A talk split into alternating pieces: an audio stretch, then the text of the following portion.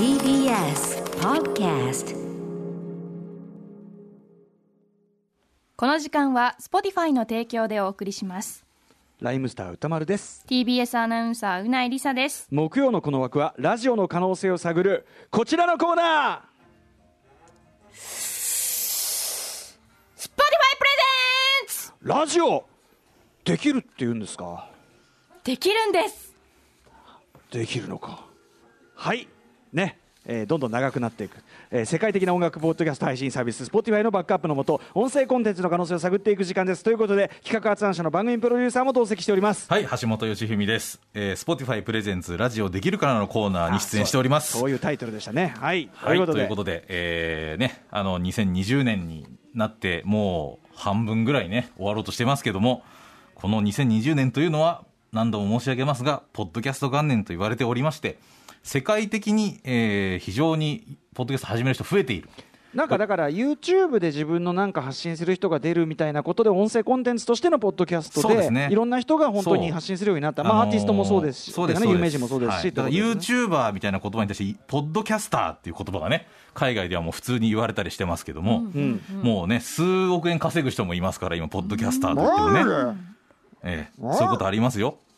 ポッドキャスターになろう。か なえそれどういう内容でそうですよ。いろいろんな内容あります。あの、今度ね、またこれ、詳しうんうんく、どんなポッドキャスト人気あるか紹介する番、あの、コーナー作ります。から。金持ちになれるみたいなやつ。そうそうそう。まあ、いろんな、いろんなの、いろんなのあります。はいはい、はい、それまた詳しい方にね、お話伺うコーナーを作りますけども、うん。まあ、そんなようなものを目指したり、まあ、あと、手軽にやってみようということで、あの、リスナーの皆さん皆さんからもね、あの、いろんな音声をちょっと投稿募集したりね。リスナーの皆さんもだから一攫千金のチャンスというね。あとまあその一助になるこう相談に答えたりとかっていうことであのリあの口のノイズが気になるよっていう方からの相談に答えたと思うんですけど、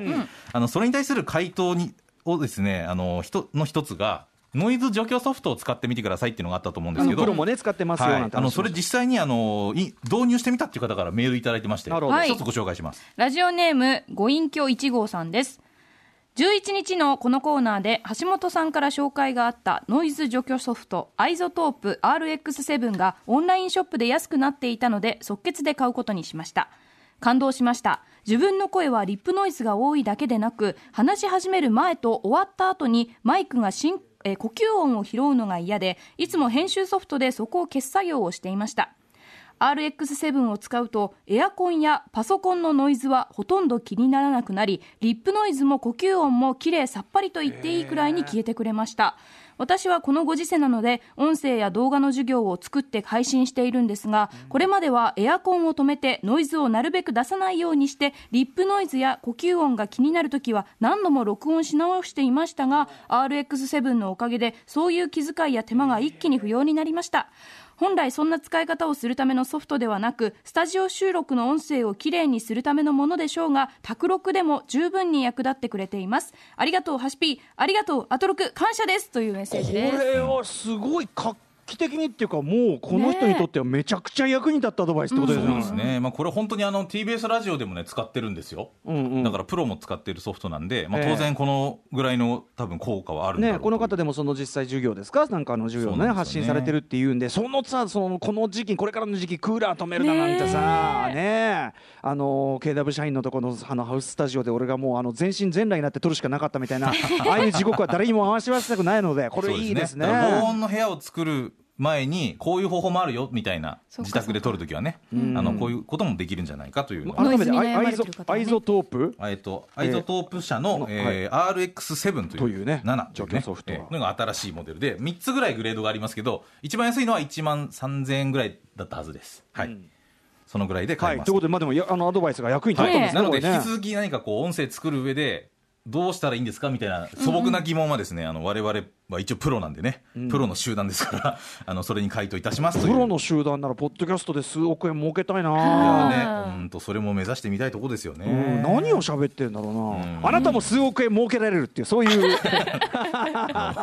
そういう情報商材的なね、ことかもしれませんけど。はい。で、あの、今日はまだ他にちょっと音声いただいてるのありまして、え。えーこれコロナの間にですね、あの、自宅に皆さんいらっしゃったり、いろんな活動される中で、えー撮られたものっていうのは実は結構あってですね、あの、まだ紹介しきれてないものがあったんですよ。なので、あの、そのうちの一つ、えー紹介しますが、えっとふんどしよで太郎さんのメールをうないさん一つ読んでみてください。はい、ラジオネームふんどしゆで太郎さんです。運動不足になっているので夜な夜なマスクをしながら外を走っていますとある日ふと思いつき帰ってからうっかり手を洗うのを忘れてしまわないよう手を洗うことを自分に言い聞かせながら走って録音しました、という音声なんですが。そうなんですよ、うん。あのこれ5月の中旬ぐらいに送っていただいたものなんですが、結構僕ねこれ力作というか、まあ、すすごいいいなって思った音声でほうほう。あのドキュメンタリー性もあるんですがほうほう。あのまずこれ聞けばねちょっと分かると思いますんで、ちょっとじゃあこれ聞いてみましょう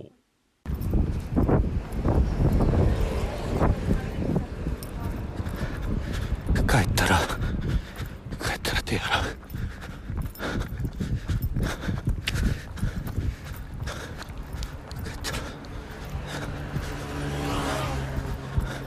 30秒間30秒間手洗えば歌歌いながら手を洗えば大丈夫です帰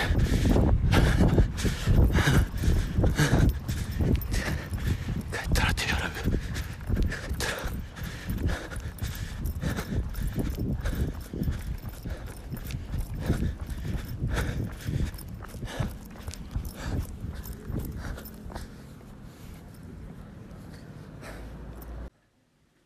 はいなるほど、ね、という音声なんですよね。臨場感がね、はい。やっぱく途中の車が特に追い越したのかなそれてきたのかな、うん。非常によく撮れてると思いなんます。か恋愛もののように感じちゃいました。そうこれね、あのーこのメールの続きがありまして、うん。えー後からあのふんどしゆたさんのメールちょっと続き読みますと、ん。後から聞き返すとマスクをしているのも手伝って、えーなんだか犯罪に手を染めた犯人が走って逃げながら手を洗えば大丈夫だと言っているように聞こえてくる気もします。なるほどね。犯人的なね。最近の、えークオリティの高い投稿の中で恐縮ですが、えー臨場感と生々しさは感じられるんではないかと思い投稿しますという続きがございました。うん。でもうないさんはねそこにロマンチックなものを感じたんですねちょっと。帰ったらあいつ結婚するんだみたいなニュアンスを感じました。テンションでねなんかね、こうドラマのワンシーンとか映画のワンシーンのような はい。瞬間にこうすごく聞こえて、うん。僕この感じにね例えばその、うん。この後に着地で例えばこう何か綺麗な音声のなんかこうなんかこうなんていうか出口とケツをちゃんとすると、うん。なんかそれこそほら緊張とかのちょっと変わった CM あったりするんじゃない？で CM、すね。はい。なんかそういうラインにすら聞こえるような、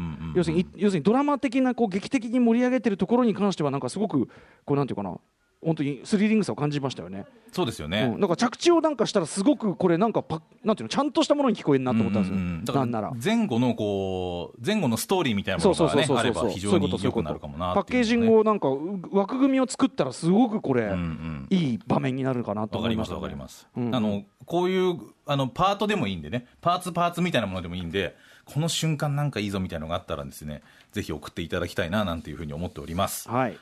で今日はちょっとしっかりお知らせをしたいんですよ、なんでしょ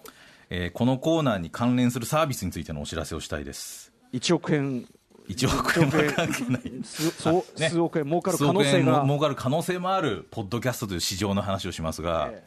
えーこの番組もポッドキャストを始めておりますということですよね、うん。えー配信限定の Spotify 限定のですねアトロク放課後ポッドキャストというのが始まっておりますと、はいこれはねまずあの小梅太夫事件が一盛り上がりした後ですね。そうですね。小梅太夫事件、前回ね前回の,、あのそのあれのやつはねあの保坂さんねこれ新しいデあィレクター。新しいディレクターと、うん。その私は地元がね地同じ文京区うん千駄木ということで、ね千駄木のねこうさまざまな事情組事情、これ組っていうのはこれはもう 五年三組魔法組とかね鬼面組とかいろんな組事情についてお話を伺いましたね、非常に地元トークに花が咲くという回で組の撤退というねこういう話が今週はですねちょっとまた毛色が違った内容になっておりまして、ええ。ー毎週、えーこんあの先週から金曜日の夜9時に更新ということで、うん。えー明日の夜9時に新しいポッドキャスト放課後の方が出ますけども、今回がまた今週すごいですよね。うん。はい、えー内容でいうと歌丸さんどんな内容で私したっけ？から言いましょうか、はい。えっと、月曜日に西寺豪太さんに、ね、お越しいただいて、ジャミロクワイ、まあ、あの要するに、えっと、洋楽スーパースター列伝の90年代編第2弾、ジャミロクワイ特集やりましたけど、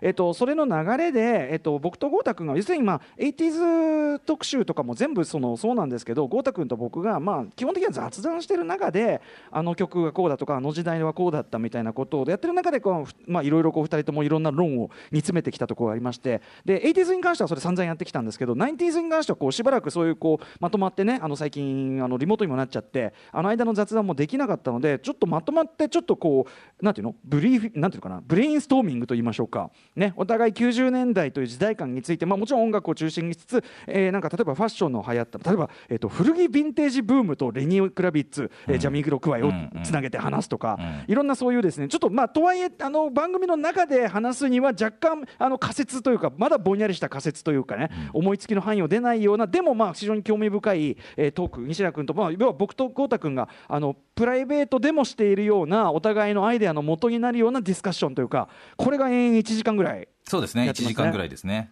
うん。あのまあ、結論出ないんだけどこう議論の過程みたいなものとかあ、うん。こういうのから特集のなんか邦画が生まれてきたりね、うん。なんか書籍のネタになるようなものが生まれてくるんだろうなみたいなそうそうそうそう。あの非常にポッドキャストらしいですね。自由な時間の使い方をするそうコンテンツがこれこそポッドキャストじゃないとできない中身だったと思いますね。本放送でもね時間がなければ多分そういうことはできいやでもねケツが決まってるとねああいう話の運び方はできないんですよ。結論がないなんか出ないといけないみたいなねそうそう。話とかだからポッドキャストならではだしこれで数億円本当稼ぐ気なので、うん。来たはいあのぜひですね。ね、皆さんぜひ Spotify、あの無料であの楽しめるものなので。無料？えぜひ。数億もらえるんじゃないんですか？数億はこれまた別のねあ別の話。情報商材を歌丸さん考えなきゃいけないっていう、数億儲けたい 数億儲けたい人はまずはこちらに課金。はい。ね、あと他の番組の音声アーカイブも含めて、えー、Spotify の公式プレイリストの方で並んでますので、えーそちらもぜひ参照にしてみてくださいという感じでございます。はい、えー、あれですね、ノーワンのね、あのライブのさ、あの関連、あれはまあノーワン側ですけど、あそうですね。あのそういう別のスピンオフでね。プレイリスト出ることもありますし、番組関連でね、本当にでも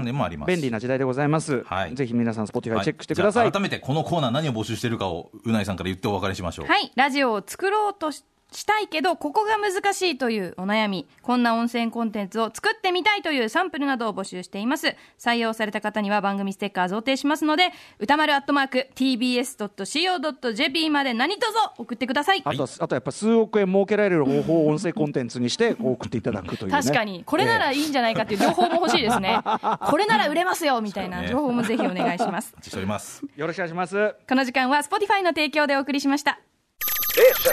After Six Junction.